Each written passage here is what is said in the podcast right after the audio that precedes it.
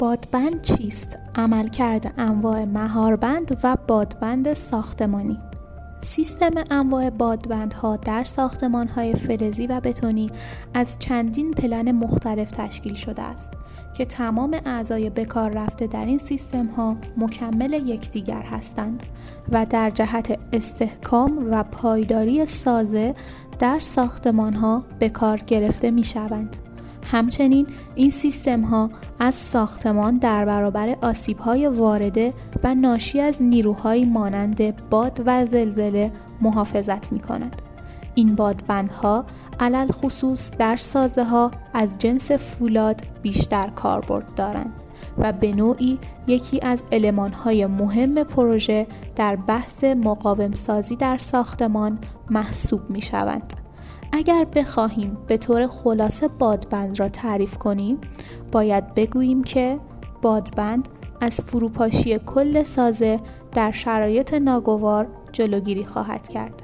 با آهنرسان همراه باشید چرا مهندسین سازه از بادبند در ساختمان سازی استفاده می کنند؟ در اولین کلام می توان بیان نمود که هدف مهندسین سازه و معماران از ایجاد سیستم محافظتی مهاربند یا بادبند در ساختمان این است که نیروهای ارزی و نیروهای ناگهانی و بارهای اضافی وارد شده به سازه که موجب تخریب ساختمان ها می شود جلوگیری کنند.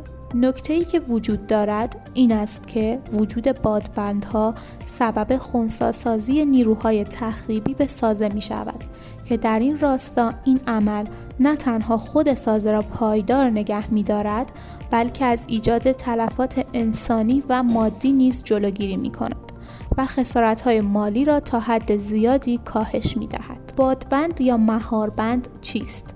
انواع بادبند در ساختمان های فلزی و بتونی به طور معمول از میله های فولادی، تیراهن ها، نبشی ها و ناودانی ها استفاده می شود. بادبندها انواع مختلفی دارند که بسته به نوع و کاربرد آنها در سازه های مختلف به کار گرفته می شوند.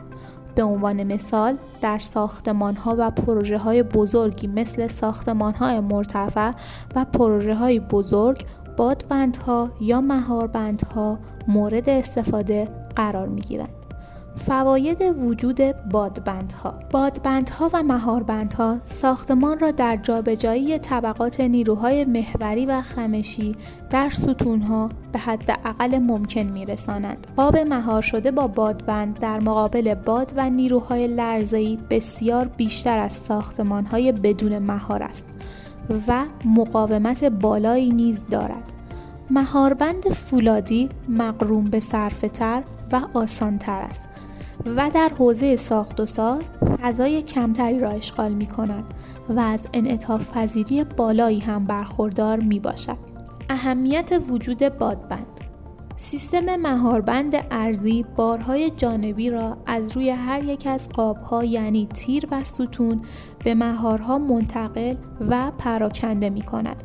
عملکرد بادبندها به ظاهر ساده است اما می تواند ساختمان را تا حد زیادی در برابر زلزله پشتیبانی کند و از تلفات انسانی و ساختمانی جلوگیری کند.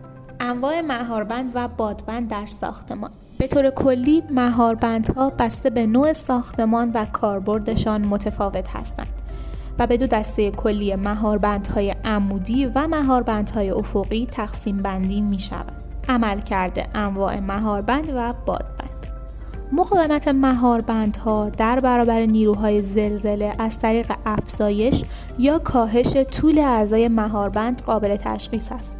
نیروی ناشی از زلزله که به ستونها منتقل می شود سبب افزایش یا کاهش طول اعضای مهاربند می شود. وجود بادبندها در ساختمان به خصوص ساختمان هایی که مسکونی هستند بسیار ضروری است اما در کنار آن طراحی درست با کیفیت و مناسب بادبندها و اجرای آن نیز از اهمیت ویژه‌ای برخوردار است.